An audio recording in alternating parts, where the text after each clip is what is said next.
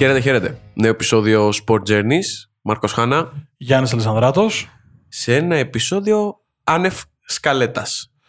Καταγγέλλω ότι είναι η δεύτερη απόπειρα εγγραφής, αφού στην πρώτη ο Αλεσανδράτο αποφάσισε να μην ανοίξει το δικό μου μικρόφωνο. Τώρα γιατί πρέπει να το πεις αυτό, δηλαδή, εντάξει. Γιατί... Πήγα να κερδίσω λίγα δευτερόλεπτα δημοσιότητας περισσότερα. λοιπόν, ε, ο Γιάννης έχει την ιδέα να το ονομάσουμε το επεισόδιο χωρίς σκαλέτα. Και αυτό διότι ενώ είχαμε στο μυαλό μας κάποια ε, προσχέδια επεισοδίων, τελικά πρέπει να τα κάνουμε όλα μαζί και να τα συζητήσουμε όλα μαζί. Και όπως έλεγε ο φίλος μου ο Πάτρικο Κουνσότρα, πάμε όλοι μαζί χαρούμενες διακοπές. Πώς είστε κυρία μου; Αυτό είναι το mood που θα έχει εκπομπή, αυτό το επεισόδιο μάλλον. Είμαστε καλά. Ε, η αλήθεια είναι ότι υπάρχει λίγο μεγάλος φόρτος εργασίας το, το τελευταίο διάστημα. Οπότε πάνε και οι έρευνες, πάνε, πάνε όλα. Εντάξει, τώρα Πάμε χήμα στο κύμα. Μην δικάζεις τον εαυτό σου. Έχουμε κάνει έρευνα για πολλά πράγματα από λίγο.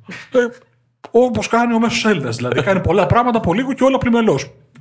Ε, αυτό το τρούλου τρούλου. Ίδιον του λαού. Ξεκάθαρα. Ε, πάμε να δούμε τι είδαμε αυτή την εβδομάδα. Εμείς γράφουμε. Βασικά, τι έχουμε δει όλο το κενό διάστημα που λείπουμε. Μπράβο. Ε, Εμείς γράφουμε Σάββατο Άρα είναι πριν το Derby Ολυμπιακός, ε, πριν το Arsenal Liverpool, το οποίο ο Αλessandράτο αδειμονεί να δει. Και φυσικά πριν το Derby του Μπάστ Παναθυναϊκό Ολυμπιακός. Οπότε ό,τι πούμε. Πριν από πολλά πράγματα. Ναι. Για πάμε λοιπόν. Τι έχουμε εδώ αυτό το διάστημα; Έχω μία τάση να σε αποσυντονίζω έτσι. Α, δεν έχω το Λοιπόν, ε, να δούμε λίγο την Ευρωλίγκα που ολοκληρώθηκε για μια ακόμα διαβολοβδομάδα. Έχουμε μια πλήρη εικόνα των δεδομένων και να πούμε ότι με τα όσα είπαμε και με τον Γιώργο Συρίγου αλλά και στο ξεκίνημα έχουμε πάει καλά μέχρι στιγμής σε αυτό το πρώτο τρίτο της σεζόν. Εγώ θα πω ότι αν ανατρέξετε στο προηγούμενο επεισόδιο, ο Γιώργος Συρίγος είχε πει ότι ο Ολυμπιακός προσπαθεί να παίξει σε έναν ρυθμό άμυνα πολύ υψηλό, ασυνήθιστα ψηλό, που μπορεί να μην μπορεί να τα καταφέρει. Και ο Γιώργος όχι μόνο δικαιώθηκε, αλλά νομίζω ότι ό,τι είδαμε από εκείνο το διάστημα και μετά, καλό ή κακό για τον Ολυμπιακό, είτε είναι δηλαδή αυτό το μυθικό 35-8 στο σεφ το βράδυ της Παρασκευής κοντά στη Μακάμπη, είτε ήταν αυτοί οι τρεις πόντι της τέταρτης περίοδου στην πόλη κοντά στην ΕΦΕΣ, ε, στην πραγματικότητα είναι οι δύο όψεις του μαχαιριού. Αυτή της λογικής του. Θα συμφωνήσω απόλυτα. Ε, ε, στη μέση είναι η αλήθεια έβγαλα κάποια επιφωνήματα, θα ακουπούν στο μοντάζ, εντάξει. Ε, ούτε το 3 ενεργητικό στο τελευταίο δεκάλεπτο στην πόλη ήταν το φυσιολογικό, ούτε και αυτό που έκανε χθες ένα 35-8, ένα τρομε, τρομακτικό μπραφ.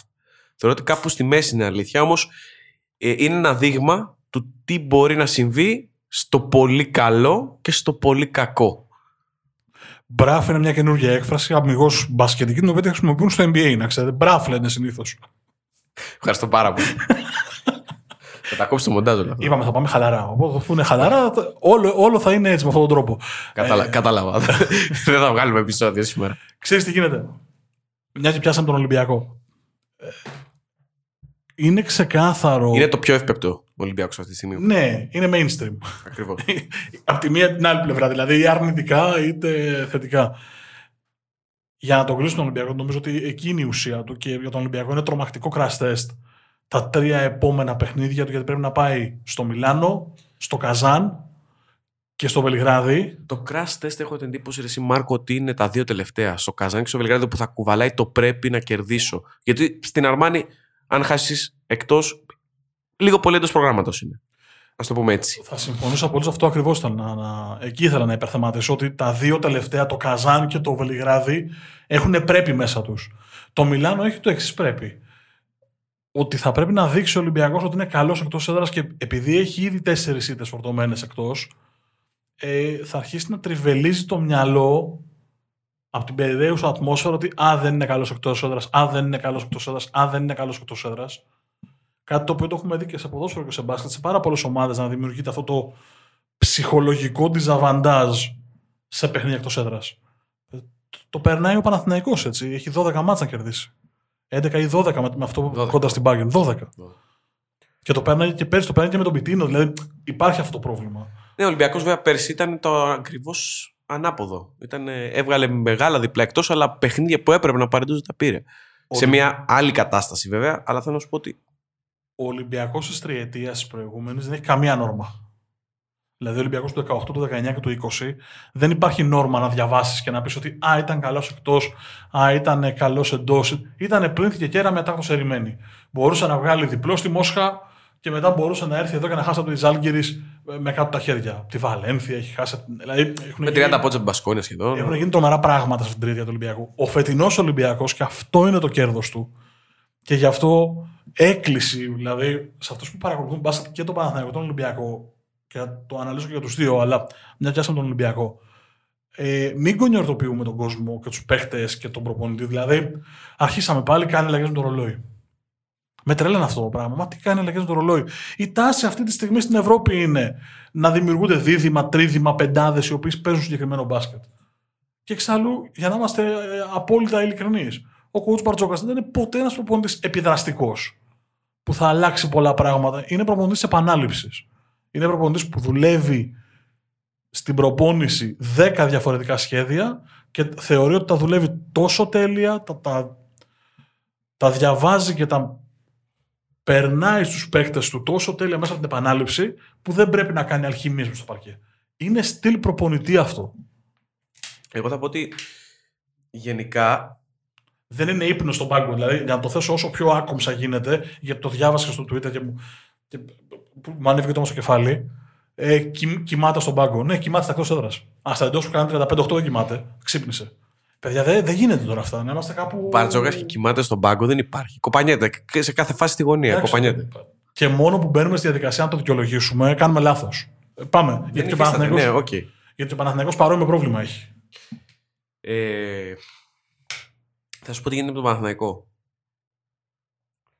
Έχει ένα μεγάλο βάρος αφανέλα, το οποίο το υλικό το οποίο διαθέτει πλήν ελαχίστων εξαιρέσεων δεν μπορεί να το σηκώσει ο προπονητής του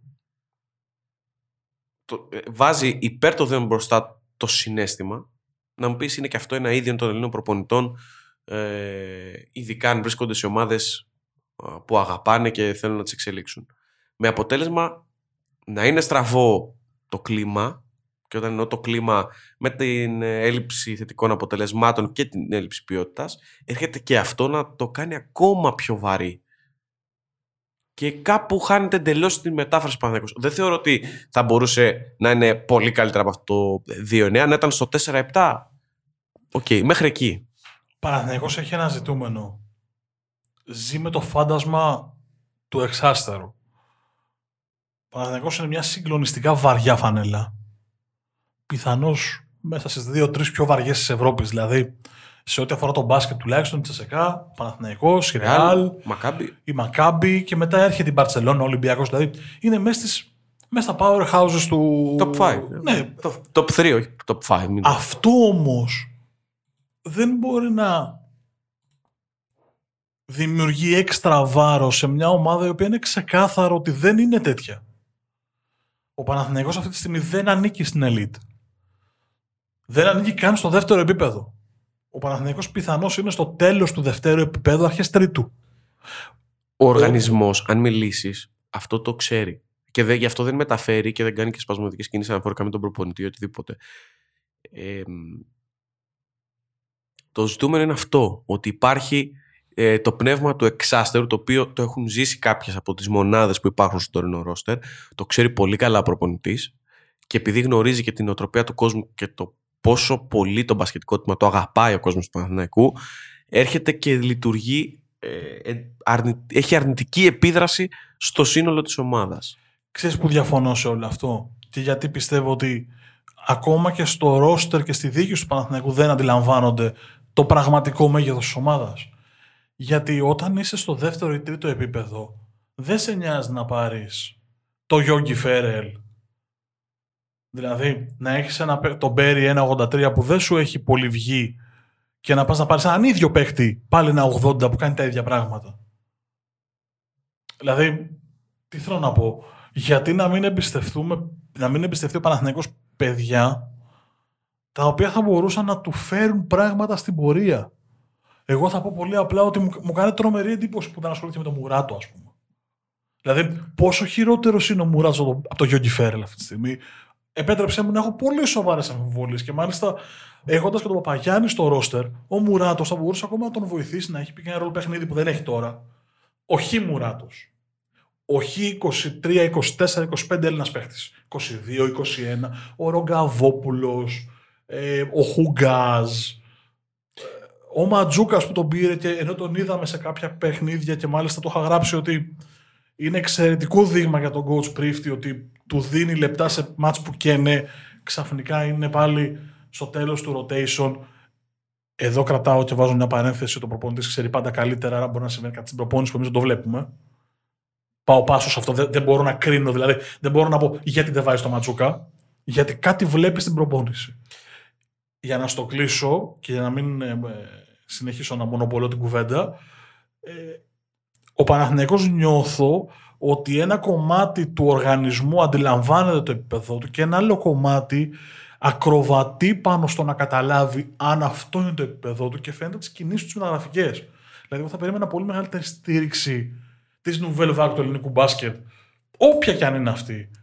Ή όχι της Nouvelle Vague, ενός 20χρονου Αμερικανού. Να τον φέρει εδώ και να τον κάνει παίχτη του ενό εκατομμυρίου. Εγώ θα πω ότι ε, βλέποντας την κατάσταση στον Παναθηναϊκό, θα μου άρεσε και νομίζω θα το, δεχόταν, θα το αποδεχόταν και ο κόσμος. Στο ξεκίνημα της σεζόν να πάρει το Χουγκάζ, να μην τον αφήσει ιδανικό. Το Μουράτο, να ενεργοποιήσει. Το Χι Μουράτο, έτσι.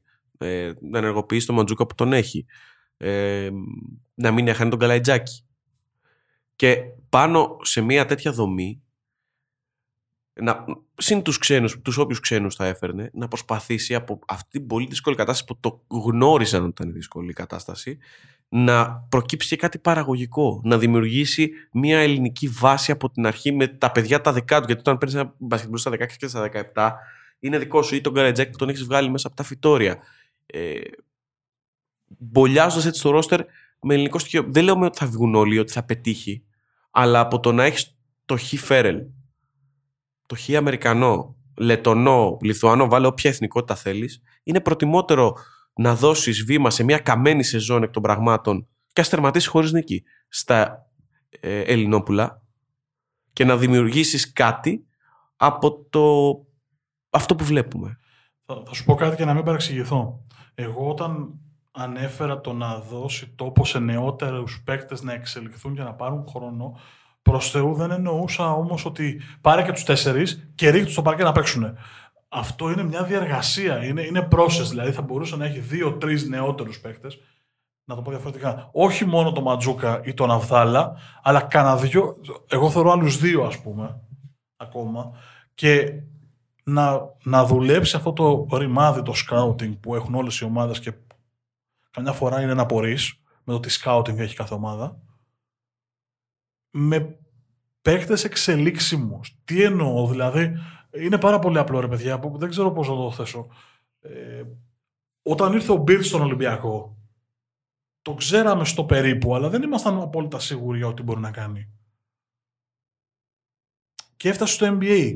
Ε, Dunston. Ο Ντάνστον. Ε, τώρα μου έρχονται οι ψηλοί του Ολυμπιακού, είναι η αλήθεια, αλλά είναι σίγουρο ότι αν κάτσουμε και σκεφτούμε, θα βρούμε και άλλους τέτοιου τύπου παίκτες οι οποίοι ακόμα και στις μεγάλες χρονιές των ελληνικών ομάδων. Μπέβερλι. Που δεν προλάβει και πολύ, αλλά είχε μια λογική τέτοια. Θέλω να πω ότι μπορεί να βρεθούν τέτοιοι παίχτε που δεν θα βγουν. Προς Θεού δεν θα βγουν. Όλοι. Ο Πέρι είναι τέτοια περίπτωση. Για να είμαστε ειλικρινείς. Ο Πέρι ήταν ένας παίχτη του από κάτω επίπεδου που ήρθε στον Παναθηναϊκό για να κάνει το step up. Μέχρι στιγμής δεν δικαιώνει. Εδώ δεν, Εγώ θα γυρίσω και στο παρελθόν, επειδή ο Πέρι δεν ήρθε ως ένας φτασμένος παίκτης. Ήρθε από, από κάτω επίπεδο. Ήταν ένα στοίχημα. Παίκτες οι οποίοι ήρθαν ο Ντέλκ πιο παλιά. Που ήταν φτιαγμένος. Είχε πόσα παιχνίδια στο NBA και δεν έπιασε. Εντάξει, και σε μια ομάδα που ήταν υγιέστατη και με πάρα πολύ καλό υλικό. Δηλαδή δεν είχε πίεση και άγχος ο Ντέλκ. Άλλο πράγμα είναι αυτό, δεν έχει καμία σχέση. Απλά λέμε ότι στον τωρινό Παναθηναϊκό όχι, μιλάμε για παίκτες που πιάνουν και δεν πιάνουν. Υπάρχουν παραδείγματα ένθεν και ένθεν. 100%. Μα, μπορώ να σου πω τώρα τι να σου πω. Ματσιγιάουσκας, ο Κλέιζα. Ε, Πάλι τον, Καλά, ο Κλέιζα δεν. τον Ολυμπιακό έχουμε πιάσει έτσι. Ο Ναι, Κλέιζα και το- έπιασε, συγγνώμη. Δηλαδή, τι Εντάξει, περίμενα να κάνει. οκ. Τέλος πάντων, σκέφτομαι ότι, σκέφτομαι ότι γιατί λέμε παίκτη του Ολυμπιακού, γιατί ο Παναθηναϊκός είναι αυτό που λέμε ότι καλό μάθω τους οπαδούς του την προηγούμενη 15 ετία σε μία αποτυχημένες επιλογές. Δηλαδή ήταν 12 παίκτες είτε γνωσμένη αξίας, είτε τόσο φανερά ταλέντα, τέπιτς, που έλεγες ότι δεν μπορεί αυτός Μα να κάνει ξεκίναγε, καριέρα. ξεκίναγε με μια βάση 7-8 παικτών που ήταν ε, επί σειρά ετών μαζί. Αυτό είναι το στοίχημα του Παναθηναϊκού. Και για να Σωστό. ολοκληρώσουμε και αυτό το κεφάλαιο, εμ, το να φέρεις αυτά τα 4-5 Ελληνόπουλα που έχουν προοπτικές εξέλιξης έχει να κάνει όχι πέρα από την δημιουργία ενός ελληνικού κορμού ε, μέσα από την Ευρωλίγκα αμυγός. Ο Χουγκάζ, ο Μουράτος. Μιλάμε τυχαία έτσι. Α- Απλά ο, ο Χουγκάζ, ας πούμε, ανοίξει στον Παναθηναϊκό, άσχετα να παίζει δανεικό στον Ιωνικό. Ο Μουράτος, που είναι ένα παιδί, τον οποίο τον είδαμε και στον Ολυμπιακό για λίγο, στο Λαύρο κάνει εξαιρετικές εμφανίσεις. Είναι παιδιά που μέσα από την Α1 και έχοντας τη φανέλα του Παναθηναϊκού το βάρος της νίκης, θα έφτιαχναν χαρακτήρα, θα σφυριλάτιζαν το, το μπασκετικό τους χαρακτήρα και αυτό σιγά σιγά θα έβγαινε και στην Ευρωλίγκα. Οπότε αυτό ε, για μένα, στα δικά μου μάτια, αυτή ήταν η, η μπασκετική λογική του φετινού Παναθηναϊκού. Θα έπρεπε να ήταν. Και σιγά σιγά, βήμα βήμα, κομμάτι κομμάτι και το ρόστερ και μια ελληνική βάση θα έχτιζες και ε, κοιτώ- προσθέτοντας ποιοτικές, μονα, ποιοτικές μονάδες ή ξένους, είτε Αμερικανούς είτε Ευρωπαίους, θα μπορούσε ξανά να επανεκκινήσεις τον όλο μηχανισμό. Αυτό που κάνει ο Παναθηναϊκός μου μοιάζει ε, με ένα φαύλο κύκλο, ο οποίος κάποια στιγμή θα πρέπει να τραβήξει μια γραμμή και να πει στον κόβω εδώ και, παίρνω, και κάνω πραγματικά το μες. Γιατί δεν έχει γίνει αυτή τη στιγμή στον μπασκετικό Παναθηναϊκό το μη. Να πούνε ότι θα τραβήξουμε αυτή την πορεία. Να σου το πω διαφορετικά για τα στοιχήματα που συζητάμε. Ο Φλόιντ. Είναι ένας παίκτης ο οποίος είναι γεννημένος το 97, άρα είναι 25 χρονών, είναι σε σούπερ ηλικία και είναι στοίχημα. Ναι, θα υπάρχουν στιγμές που επειδή δεν έχει εμπειρία θα πάει και θα κάνει γύρω από το τρίποντο. Όπως έκανε την Τρίτη. Δεν θα μάθει αλλιώς. Αυτό λέω ότι ακόμα και το φετινό ρόστερ δεν νιώθω ότι στηρίζονται τα στοιχήματα της ομάδας. Ο Φλόιντ μας είχε δείξει πράγματα πέρσι ότι είναι ένας παίκτης που έχει κάποια προσόντα, έχει μια ικανότητα στο rebound, υπάρχει μια, είναι εκρηκτικός. Τα έχουμε δει. Αλλά και αυτός πρέπει και αυτός να καταλάβει πού βρίσκεται, ενώ ότι δεν παίζει πλέον στο πιο κάτω επίπεδο, αλλά παίζει στο υψηλότερο επίπεδο. Αλλά και να στηριχτεί. Δεν μπορώ τώρα. Δηλαδή, κοιτάω τα νούμερα του Φλόιντ, ας πούμε, και βλέπω ότι είναι κάτι 7 λεπτά και κάτι 8 λεπτά και Α. DNP. Στο Μόναχο δεν έπαιξε καν. Κάνει. Γιατί, γιατί στο κάουνας 8 και 33 ήταν πάρα πολύ κακός και η φάση με το Eurostep που συζητάμε. Ε, και τι πλήρωσε δηλαδή την κακή εμφάνιση και έπαιξε. Δεν δεν- δεν- δεν βγαίνει νόημα, παιδιά, αυτό το πράγμα. Και Δεν θέλει και βγαίνει. χρόνο. Μέσα από 7,5 και 8,5 λεπτά σπαστά. Δεν μπορεί ο παίκτης να αποκτήσει ρυθμό να, να ρολάρει μέσα στην, ε, Θα μέσα σου στην πω- ομάδα. Θα σου πω ότι έχει παίξει 15 λεπτά με τη Μονακό στην Πρεμιέρα, 19 και 40 με τη Φενέρ στη δεύτερη αγωνιστική, 14 με την Πασκόνια και από τότε έχει πάλι 14 λεπτά στο ναυάγιο του Βελιγραδίου και τα υπόλοιπα είναι 5-6, 5-6, 5-6. Α, και έχει και 10 λεπτά με την ΕΦΕΣ, το οποίο είναι ένα ματς στο τελειωμένο, όταν είναι 25 πόντους. Δεν γίνεται αυτό, παιδιά, δεν μπορεί. Δεν μπορεί να σε παίξει στοίχημα και επένδυση ε, να μην μπορεί να βρει ρυθμό. Και γιατί όχι να μην είναι ένας Έλληνας αυτός που θα πάρει τα 7,5 λεπτά; Όχι, εγώ λέω Φλόιντ, κανένα πρόβλημα. Δεν, Ναι, δεν το... οκ. Από τη στιγμή όμως που δεν. Γιατί να μην βάλεις κάποιον άλλον στη θέση του να- να πάρει αυτά τα λεπτά. Γιατί τα δεν τα πάρει ο λεπτά. White, είναι η απάντησή μου. Γιατί δεν τα πάρει ε, ο Evans, που είναι 45 χρόνων. Δεν είναι αυτή η δουλειά. Γιατί αν θέλεις ο Φλόιντ του χρόνου να είναι το δεύτερο σου σέντερ ή ο βασικός σου σέντερ και να κάνει μια σεζόν καλύτερη, πρέπει να αρχίσει να γράφει χιλιόμετρα. Και το ίδιο ισχύει για τον Μπέρι, το ίδιο ισχύει και για τον Ματζούκα. Αυτό λέω ότι ο Παναθηναϊκός μοιάζει να έχει στοιχήματα, μεν, τα οποία όμως ο ίδιος τα πετάει στο τζάκι. Ναι. Το μόνο, το μόνο που έχει προκύψει από το φετινό Παναθηναϊκό που έχει ρόλο και δείχνει να ανταποκρίνεται καλά και δείχνει να ανεβαίνει είναι ο Κασελάκης. Από όλα αυτά τα στοιχήματα και τους ε, παίκτες που καλείται να διαχειριστεί. Ο Κασελάκης όμως έχει χιλιόμετρα από πέρσι, Γιάννη. Δεν είναι η πρώτη του χρονιά στην Ευρωλίγκα. Και δεύτερον, ο Κασελάκης δεν είναι στοίχημα με την έννοια που το συζητάμε. Γιατί ο Κασελάκης, αν δεν κάνω πολύ σοβαρό λάθος, είναι γεννημένος το 90. Ναι. Είναι 31 ετών. Δεν είναι στοίχημα, είναι γέμισμα, είναι ρολίστας. Είναι άλλο πράγμα. Εγώ μιλάω για τους παίκτες που είναι 22, 23, 24, 25.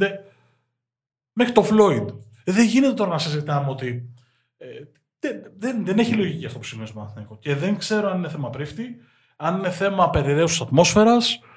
Δεν μπορώ να ξέρω τι είναι. Δεν είμαι στα αποδητήρια. Αλλά για μένα μοιάζει αυτό που είπες πάρα πολύ σωστά. Είναι φαύλος κύκλος. Δηλαδή ο Παναθηναϊκός θα χτίσει μια ομάδα ε, one-off, η οποία one-off ομάδα θα παραμένει one-off και το 21 και το 22 και το 23 και όπως είχε πει και ο Γιώργος ο Συρίγος εδώ με πιθανότητες να γίνεται χειρότερη χρόνο με το χρόνο διότι θα χάνει και τις σταθερές του τον Παπαπέτρο, τον Παπαγιάννη Ναι, το χ Παπαπέτρο, το χ το Χ Παπαπέτρο, τον Πάμε Παπαγιάννη στον σωστά. παιδιά εκεί.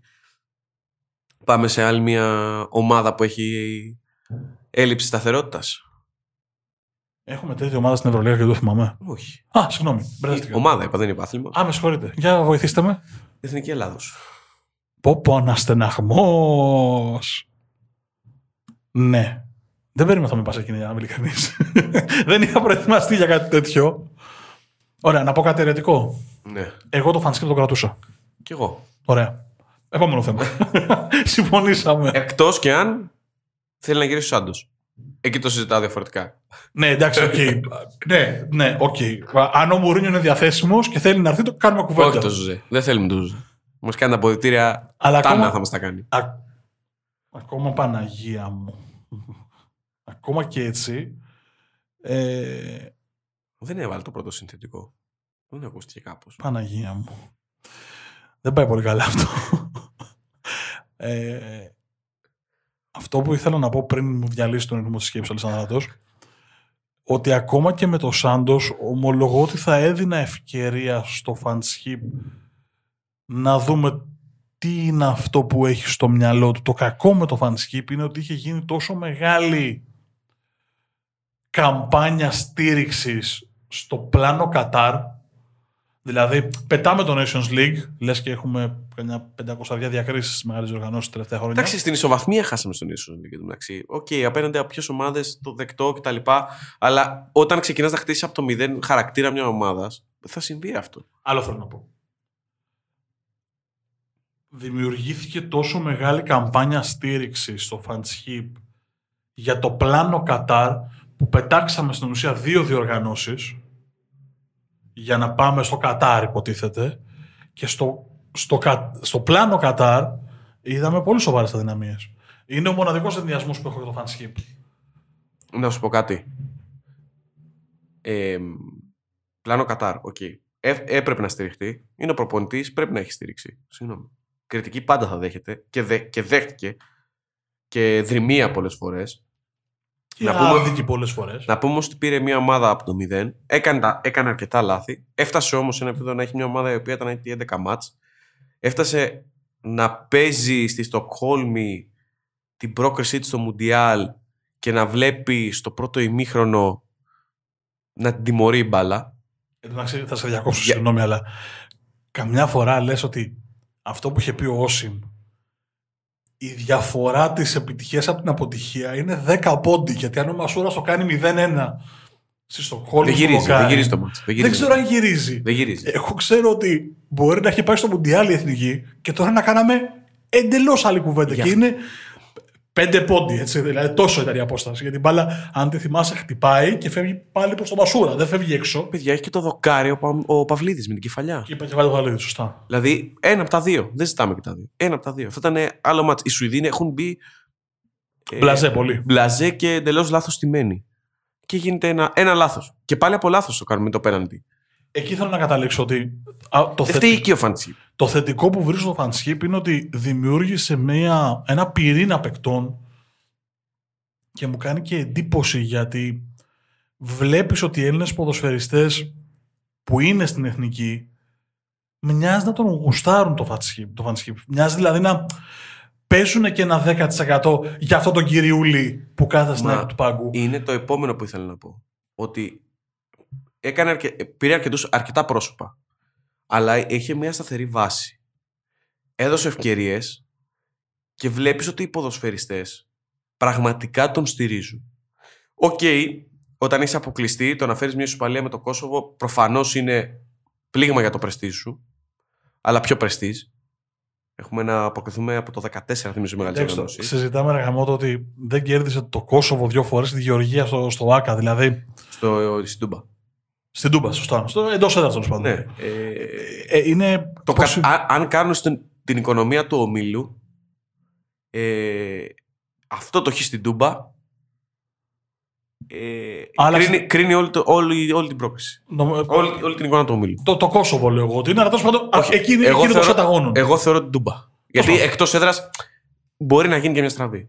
Το, το, είχες, το είχες σοφάρει, αυτό το, το είχες καλύψει από το χ στη, στη, στη Γρανάδα, στο Λος Καρμένες. Τέλος πάντων, δεν έχει σημασία.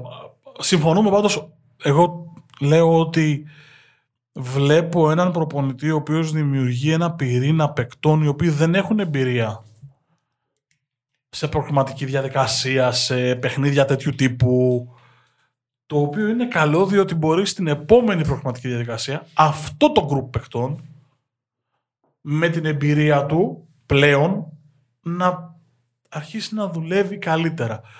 Γι' αυτό και τίνω να είμαι θετικός προς την παραμονή του Φανσχίπ Πάντα όμως με τη λογική ότι αυτούς τους παίκτες που εμπιστεύτηκε θα συνεχίσει να τους εμπιστεύεται δημιουργώντας ένα κορμό και παίζοντας ένα ποδόσφαιρο.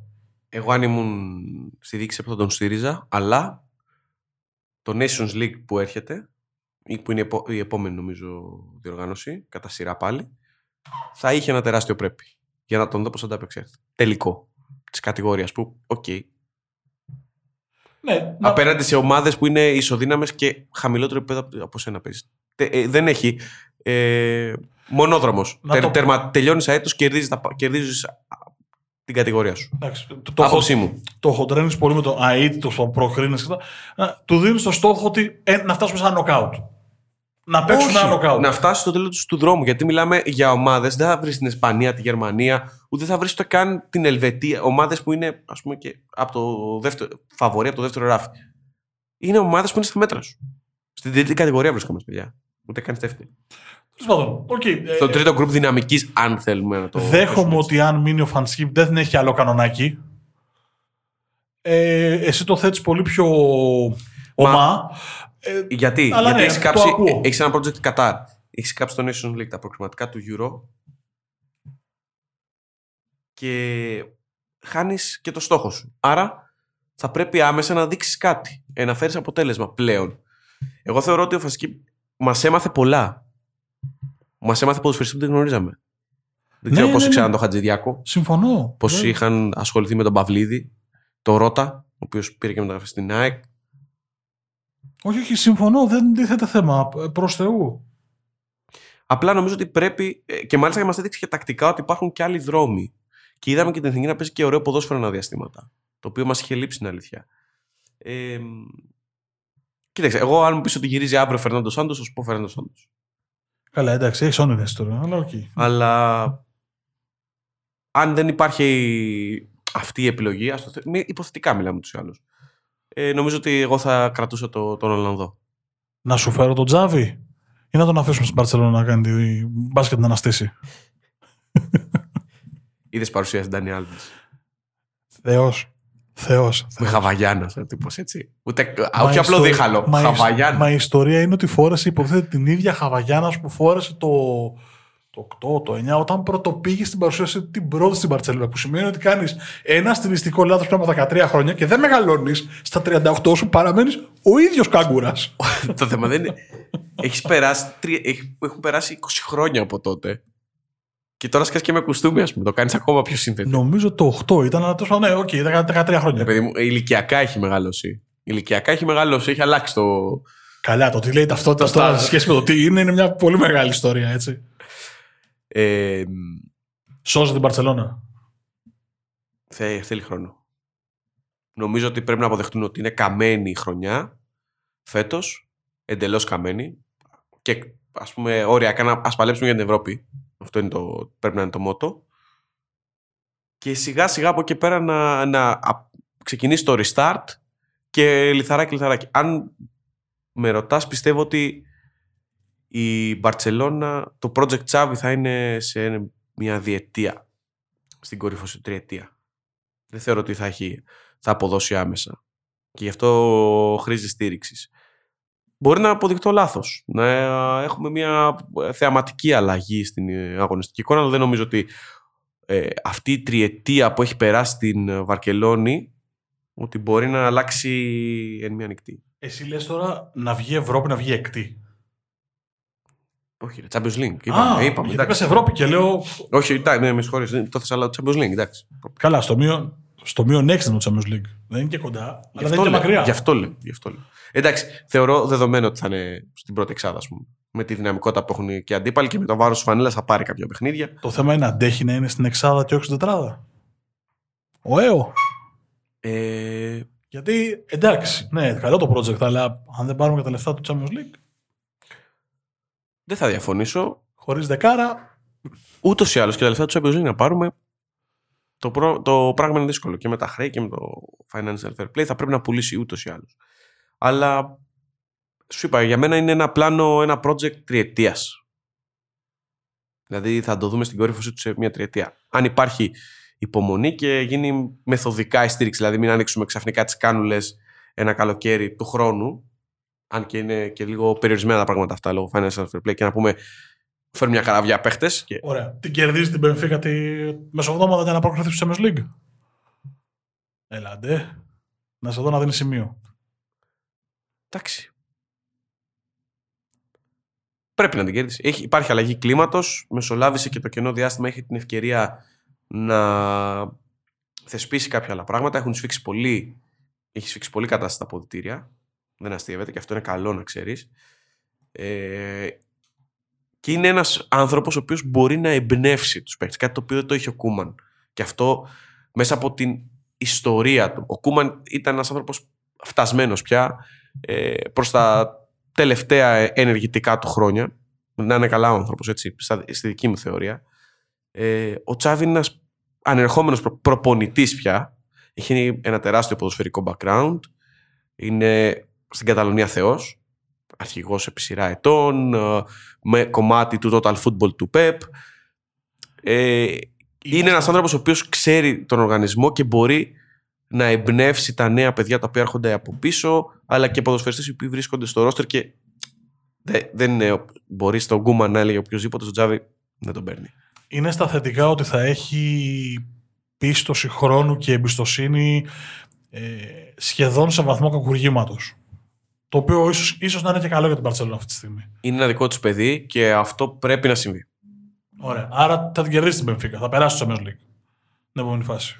Το κλείσαμε. Ε, θεωρώ ότι εύκολα ή δύσκολα θα το πάρει το μάτς. Αλλά ας ξεχάσουμε την Παρσελόνα ότι η θεαματική είναι εντυπωσιακή. Για φέτος τουλάχιστον. Εγώ πιστεύω ότι θα δούμε την Παρσελόνα που έχουμε πολλά χρόνια να δούμε έτσι. Μπαρσελόνα 0, τσουκουτσούκου. Συνεχίζω τις ερωτήσεις για να μπορέσουμε να έχουμε έναν ηρμό σχετικό. Manchester United Ηρμός 7. και Sport Genesis δεν συνάδουν. Manchester United 7, Villarreal 7, Atalanta 5, Young Boys 3, Villarreal United, Young Boys Atalanta. Για να σε δω να βάζεις λεφτά κάπου. Χ στην Ισπανία. Θα πάρει Χ United. Πέρασε δηλαδή. Χ στην Ισπανία και διπλό για Αταλαντά. Δηλαδή, εσύ μου λες ότι στο τέλος της πέμπτη αγωνιστικής θα έχουμε United 8, Villarreal 8, Αταλάντα 8. Πώς φαίνεται το σενάριο; Σφαγή των αμάχων είναι αυτό. Κοίταξε. Πολύ προσεκτικά η United θα πάει για το αποτέλεσμα στην Ισπανία. Ούτως ή άλλως και η Villarreal δεν είναι μια ομάδα η οποία ε, θα πάρει τα λόγια στα ρίσκα. Το ξέρει πολύ καλά το παιχνίδι ο Εμερή. Και από εκεί και πέρα στην Ελβετία, ξέρεις, είναι η μάχη των πυγμάχων, όπως μου αρέσει να το χαρακτηρίζω αυτά τα παιχνίδια. Στο μία σου και μία μου η Αταλάντα πιστεύω ότι την έχει τη, τη Young Boys. Σε αυτό το πιο ελεύθερο ποδόσφαιρο, το πιο επιθετικό, η Αταλάντα νομίζω ότι στο τέλος της μέρα μπορεί να βάλει ένα περισσότερο γκολ για να κερδίσει τη, τη Young Boys. Μπορεί η Σέριφ να λυγίσει τη Ρεάλ δεύτερη φορά στην ίδια σεζόν και να βάλει φωτιά στον όμιλό της; Η Σέριφ έχει χάσει την, ε, αυτή τη σπιρτάδα που έβγαζε στις δύο πρώτες αγωνιστικές. Ε, ήρθαν λίγο και τα αποτελέσματα για να την προσγειώσουν στην πραγματικότητα. Δεν γίναμε ξαφνικά εμείς Ρεάλ στη θέση της Ρεάλ. Ε, Ρεάλ 9, Ίντερ 7, Σέριφ 6, Σαχτάρ 1. κοίταξε, η Σέριφ είναι ότι θα πάει την επο- τελευταία αγωνιστική να παίξει την πρόκριση στο πιθανό. Μπορεί να έχει προκριθεί ήδη, αν κερδίσει η Ίντερ, τη Σαχτάρ. Ε, οπότε έχουν και αυτό το. την έλλειψη πίεσης. Αυτό το 2 στα 2 που έκαναν μπορεί να τους οδηγήσει σε ευρωπαϊκή συνέχεια στο, στο Europa League. Αυτό πήγα να πω ότι η Σέριφ στην ουσία με έναν πόντο στα τελευταία δύο. Δηλαδή, Που ίσως να μην χρειάζεται βέβαια. είτε με τη Real εντός, είτε με τη Σαχτάρ εκτός, που μπορεί και να μην χρειαστεί αν η Ίντερ κερδίσει τη Σαχτάρ μεθαύριο, ε, εξασφαλίζει τη συνέχεια της, έτσι. Νομίζω ότι Εξασφαλίζει αυτό, τον, τον ενδιάμεσο γύρο τέλος πάντων να παίξει με, τον, με κάποιον δεύτερο του Europa League. ε, αυτό είναι το, δια- το διακύβευμα για τη ΣΕΦ. Νομίζω ότι δύσκολα η Σαχτάρ θα κάνει το 2 στα 2. Όχι, δεν μπορεί, υπάρχει ποιότητα. Ε, δεν νομίζω ότι μπορεί να, να δούμε έκπληξη εκεί. Αν δεν μπορούμε να δούμε κάπου έκπληξη, νομίζω είναι στο Ατλέτικο Μίλαν. Εκεί θα σε πήγαινα. Με δεδομένο ότι η Μίλαν είναι το outsider. Στο ξεκίνημα του ομίλου έλεγα ότι είναι τόσο βαριά η φανέλα της Μίλαν που ε, αρκεί ίσως να μπει στο χορτάρι και επειδή είναι και καλή ομάδα η Μίλαν για να παλέψει τον όμιλο. Αποδεικνύεται τελικά και είναι κάτι το οποίο το ξέρουμε, απλώς εγώ ως οπαδός της Μίλαν το ξέχασα, κακός, ότι αυτή η Μίλαν όσο καλή ομάδα και να είναι, αν δεις το ρόστερ της, δεν έχει παραστάσει Champions League πλην τους Ζλάταν. Κανείς άλλος, οι, οι περισσότεροι κάναν Ε, ο ντεμπούτο. Ταταρουσάνου έχει ο τερματοφύλακας. Καταλαβαίνεις τι συζητάμε. Δηλαδή, Εντάξει, τι να κάνουμε, γιατί να τον ακυρώσουμε. όχι, τον δεν τον Παπαγγέλη; ακυρώνω. Εννοώ ότι ο, ο δεύτερος τερματοφύλακας της ομάδας έχει πάρει στο Champions League. Άσχετα αν είναι πρώτος τώρα γιατί ο Μανιάν είναι τραυματίας. Και ο επόμενος είναι ο Ζλάταν. Ο οποίος κάπου διάβασα ότι ανα, ανανεώνει μέχρι το 23. Αυτή η ψυχούλα. Θα πάει μέχρι τα 42. Όσο θέλει. Κανένα πρόβλημα. Όσο θέλει.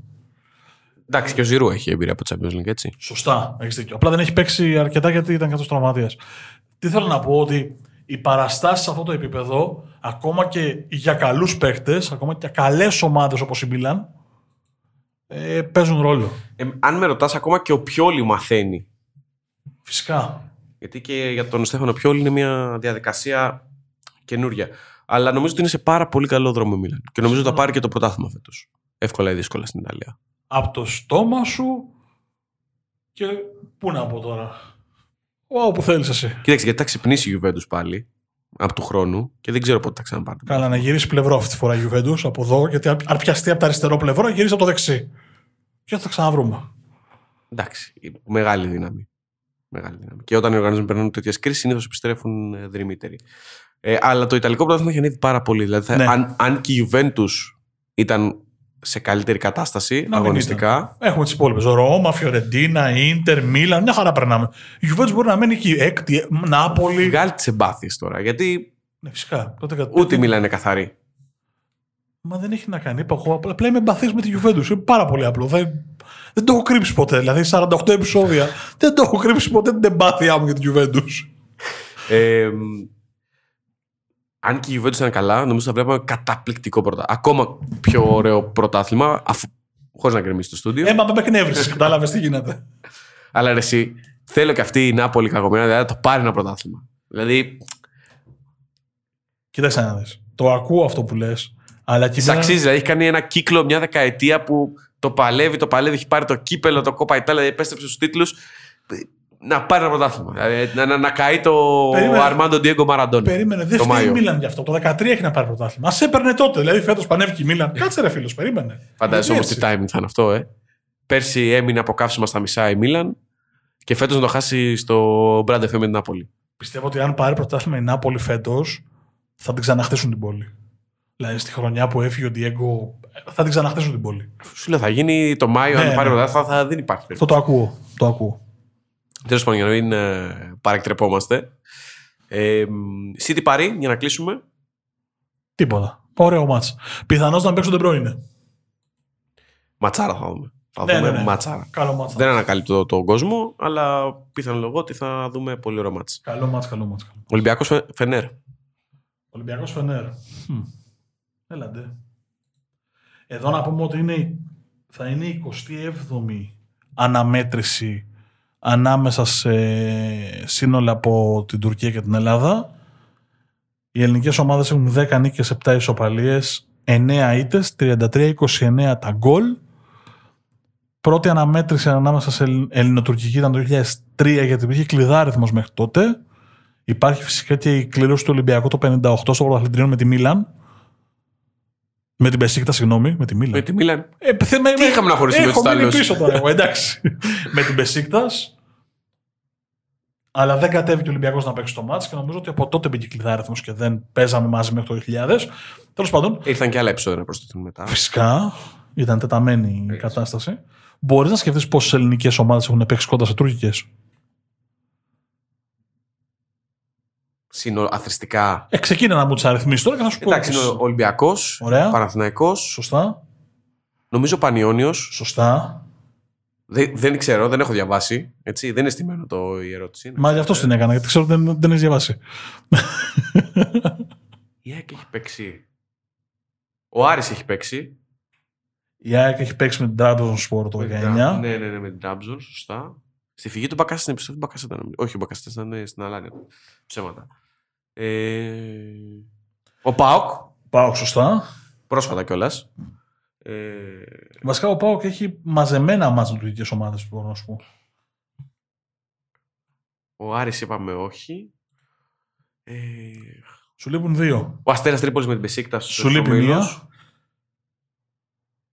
Δώσε μου ένα λεπτό. Ε, πρέπει να έχουμε μουσικούλα να καλύπτει το. Τον Παναθηναϊκό τον είπες; Ναι, ναι, ναι. Τον είπες. Ωραία. Α, άλλη μία. Θα τη βρω, δεν μπορεί. 2004-2005, κύπελο UEFA, Λάρισα. Γκέτσλερ, Μπυρλιγί, Δεν μου έρχεται. όχι. Εγάλεο. Α, ναι, ρε, το, Το Εγάλεο. Εγάλεο. Σωστά, σωστά. Γρήγορη μικρή αναδρομή στα Εντάξει, ελληνοτουρκικά. καλά τα πάω. Μια χαρά, κύριος, άρχοντας. Ε, Ολυμπιακός Φανέρ. Γεια σε εδώ.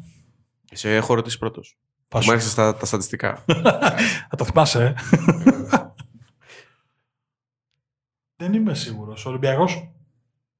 Ο Ολυμπιακός έχει διαστήματα που είναι πάρα πολύ καλός. Πάρα πολύ δεμένος. Πάρα πολύ σφιχτός. Πίσω είναι προβληματικός. Και δεν ξέρω αν αυτό θα το πληρώσει. Όπως το πλήρωσε με την Έντραχτ που έχει φάει τώρα ένα... Τέλος πάντων, έχει φάει δύο γκολ που δεν υπάρχουν. Στην ουσία.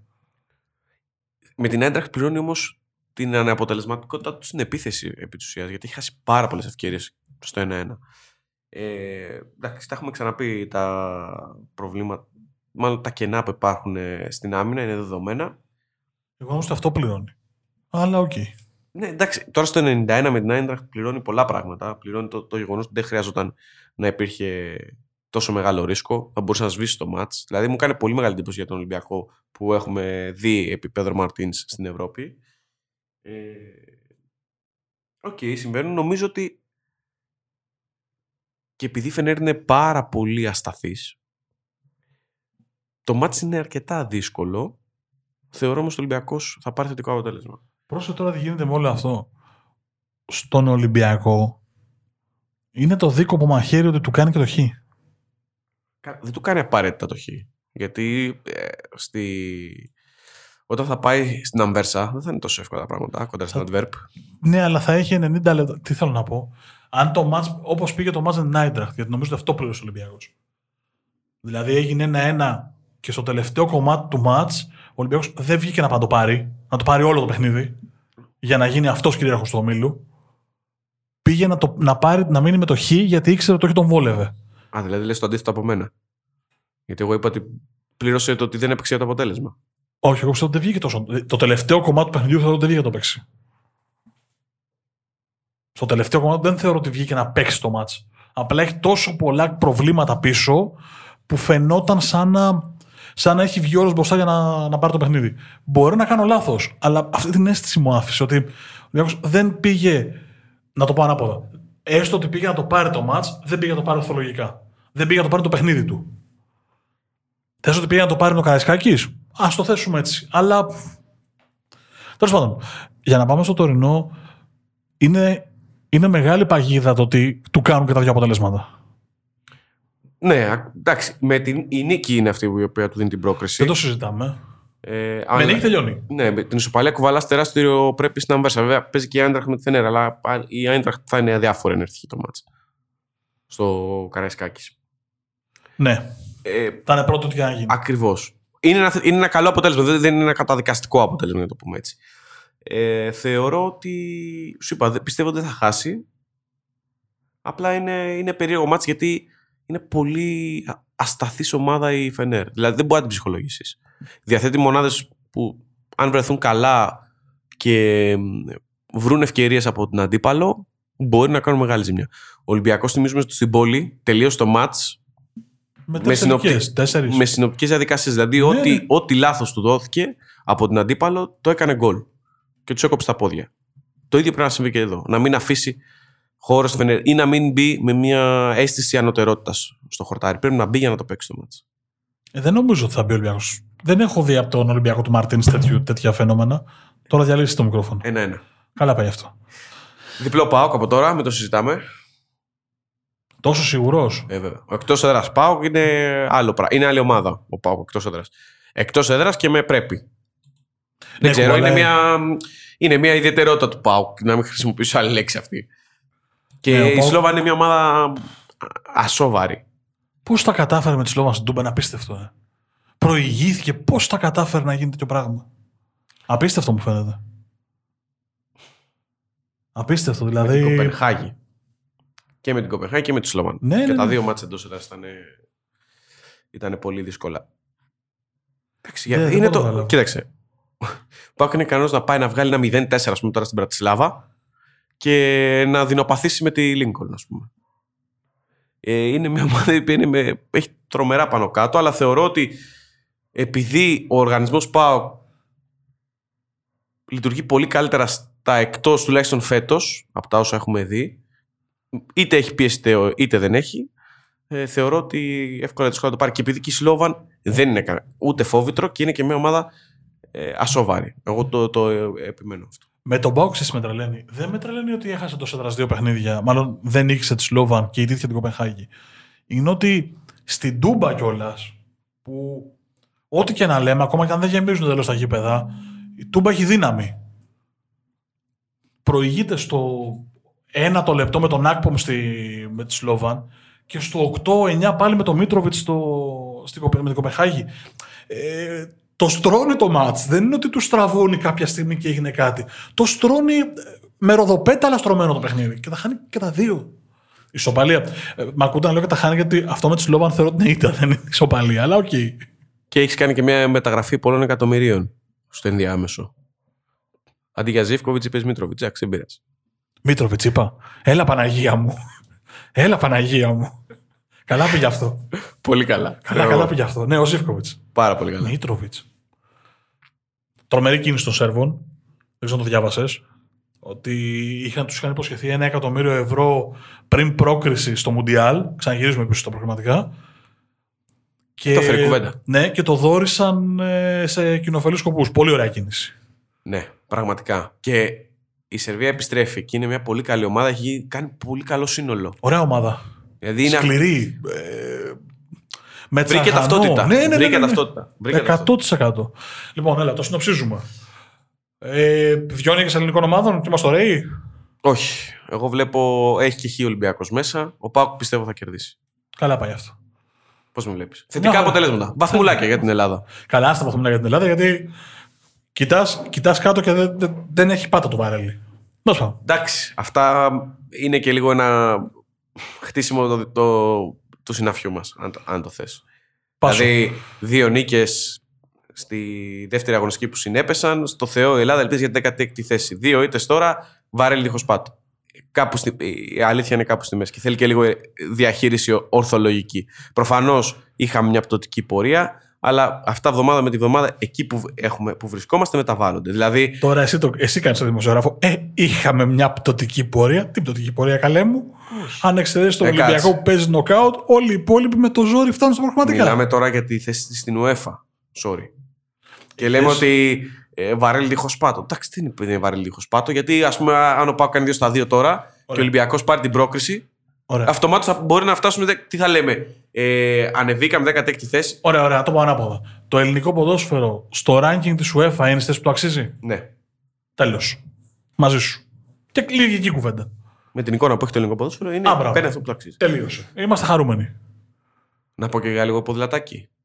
Να πούμε στο κενό διάστημα που έχουμε γράψει, έχει ανακοινωθεί ο ποδηλατικός γύρος Ελλάδος, ο οποίος θα γίνει τον Απρίλιο και είναι ένα πολύ σημαντικό project για την ποδηλασία, γιατί θα έρθουν ξένες ομάδες, ε, θα υπάρχει προβολή της χώρας. Δείχνει να υπάρχει ένα, ένας καλός προσανατολισμός. Ε, Και το λέω αυτό γιατί στην παγκόσμια ποδηλασία βλέπουμε ότι το σπορ διαρκώς κάνει βήματα μπροστά. Ακόμα και στη- σε επίπεδο πίστας, που είναι πάρα πολύ διαδεδομένο στο εξωτερικό, λιγότερο στην Ελλάδα, ε, βλέπουμε ότι δημιουργούνται. Ας πούμε, ε, υπάρχει το Track Champions League πλέον. Πέφτουν και λεφτά ε, και προβάλλεται η πίστα. Ε, Γενικώ υπάρχουν βήματα μπροστά, οπότε θα ήταν καλό. νομι- Είναι ένα βήμα μπροστά και για την χώρα μας ε, η διοργάνωση του Ποδηλατικού Γύρου Ελλάδας, με την ελπίδα φυσικά να υπάρχει η πρέπουσα σοβαρότητα στο, στη διοργάνωση και στην οργάνωση, για να το πούμε έτσι, πιο σωστά. Ε, νομίζω ότι είναι μια καλή ευκαιρία να έχουμε ένα rebuild του, του αθλήματος. Να πούμε συγχαρητήρια στην ε, Δέσποινα τη Γεωργιάδου και την ε, Δώρα την Κουντούρα, οι οποίες στην ξεφασκία μας χάρισαν κάτι μοναδικό στο Grand Prix της Γαλλίας. Ε, έφτασαν, έγιναν οι πρώτες Ελληνίδες αθλήτες της ξεφασκίας που παίζουν στο τελικό μαζί, ταυτόχρονα και δεν είναι σε ομαδικό και είναι κάτι πολύ σημαντικό και εκεί δείχνουμε ότι γίνονται βήματα και γίνεται πολλή δουλειά και από τους ομοσπονδιακούς προπονητές και από τους προπονητές των αθλητριών, τον Χρήστο Σαΐνη. Η δώρα ήταν και στο Τόκιο. Ναι, ήταν η μοναδική. Νομίζω ότι για το Παρίσι είμαστε ήδη σε πάρα πάρα πολύ καλό δρόμο. Τα κορίτσια ε, βρίσκονται σε πολύ καλό momentum και η Δέσποινα αν δεν, είχε ένα, δεν περνούσε κορονοϊό που κολλήσει σε διοργάνωση και δεν έσπαγε και το πόδι της, θα ήταν νομίζω ότι θα είχαμε ελπίδες ακόμα και τελευταία στιγμή να πάμε πάλι με δύο. Αλλά είναι και στην ξεφασκία το σύστημα πρόκρισης Πολύ άδικο και πολύ περίεργο. και παράξενο. Ε, ε, ξέρω λίγο περισσότερο τα, τα της Δώρας Γκουντούρα γιατί λόγω δουλειάς έχω σταναστραφεί και με το project και με την ίδια στο κομμάτι της προετοιμασίας της και ξέρω ότι ε, έχει ρίξει ε, τόνους δουλειά και δεν θα πω ψέματα, ίσως δεν είμαι και τόσο αντικειμενικός βέβαια για να είμαι ειλικρινής. Ε, νομίζω ότι τα πιο καλά για τη δώρα έρχονται. Είναι θα και, τα συζητάμε. και από το δίπολο αυτό που είναι το κορυφαίο πλέον Σωστά. στην ελληνική ξυφασκία είναι και, αυ- είναι και μικρότερη, είναι 24. Η δώρα είναι ανερχόμενη. Η Δέσποινα είναι στα 30 και είναι πλέον πιο όρημη από ποτέ. Σωστό. Και νομίζω ότι θα δούμε ότι και από τη Δέσποινα θα κάνει το βήμα παραπάνω να είναι καλά τα κορίτσια. Να, τους, δου- να τις ε, δούμε και τις δύο το 24 στο Παρίσι. Και γιατί όχι να τις φέρουμε για ένα, ένα πρωί εδώ, να κάνουμε και κουβέντα, να μάθουμε και καινούργια αθλήματα, γιατί είναι ε, πάρα πολύ όμορφα, πάρα πολύ εντυπωσιακά και είναι κρίμα γιατί, όπως είπα και πριν, οι αθλητές των μη ομαδικών, των ατομικών αθλημάτων καταναλώνουν τρομακτικά ποσά ενέργειας. Είναι και- ερασιτεχνικό άθλημα Ναι, ναι, ναι. ξυφασκία. Αν δεν, υπ- να το πω ανάποδα, και όχι για να ευλογήσω τα, τα γένια μας, αν δεν υπήρχαν χορηγοί, πιθανώς αυτές οι αθλήτριες να μην έκαναν καν πρωταθλητισμό. Και το λέω ε, έχοντας πλήρη επίγνωση του τι λέω. σε όλο τον αποκαλούμενο ερασιτεχνικό αθλητισμό ή μη επαγγελματικό. Που Συμφωνώ. έχουμε μέσα και Ολυμπιακά σπορ, έτσι. Δεν είναι μόνο ερασιτεχνικός αθλητισμός στο τοπικό, στο ποδόσφαιρο ή κάτι άλλο. Έτσι. Φυσικά. Είναι πολύ μεγάλο το εύρος και ίσως σιγά σιγά θα πρέπει να διευρύνουμε και εμείς τους οριζοντές μας πάνω σε αυτό το κομμάτι, βλέποντας τέτοιου είδους προσπάθειες. Σχεδόν μια ώρα γράφουμε. Με αυτά και με αυτά. Και μπράβο μας. Ένα επεισόδιο το οποίο ήταν περισσότερο για να σας ξανανιώσουμε κοντά μας εμείς και να ξαναβρεθούμε μετά από ένα διάστημα που κάναμε ένα break. Ε, ακούτε όλα τα επεισόδια του Sports Journeys ε, στο Podbean, στο Spotify, στα Google Podcast, στα Apple Podcast, γενικώ σε οποιαδήποτε πλατφόρμα αναπαραγωγής ε, επιλέγετε εσείς για να ακούτε. Φυσικά στο YouTube, Περιμένουμε τα σχόλιά σας στα μέσα κοινωνικής δικτύωσης, ε, Facebook, Instagram και Twitter, στο info.sportgenes.gr. Τα κείμενά σας, αν θέλετε να εκτεθείτε, να έχετε δημόσιο λόγο. Εμείς δίνουμε βήμα σε όλους τους ε, άνθρωπους που μας ακολουθούν και θέλουν να αναρτήσουν την δική τους άποψη για ένα θέμα, τη δική τους ιστορία. Χαιρετίσματα στη Θεσσαλονίκη. Ξέρει ο εκείνος που μας Και ακούει. ευχαριστούμε, και ευχαριστούμε πολύ. Έτσι. Ε, sportspavlatζέρνης.gr τα δικά μας κείμενα, τα κείμενα των guests και φυσικά τα επεισόδια πρώτης και δεύτερης σεζόν. Μέχρι την επόμενη φορά. Να είστε καλά. Γεια σας.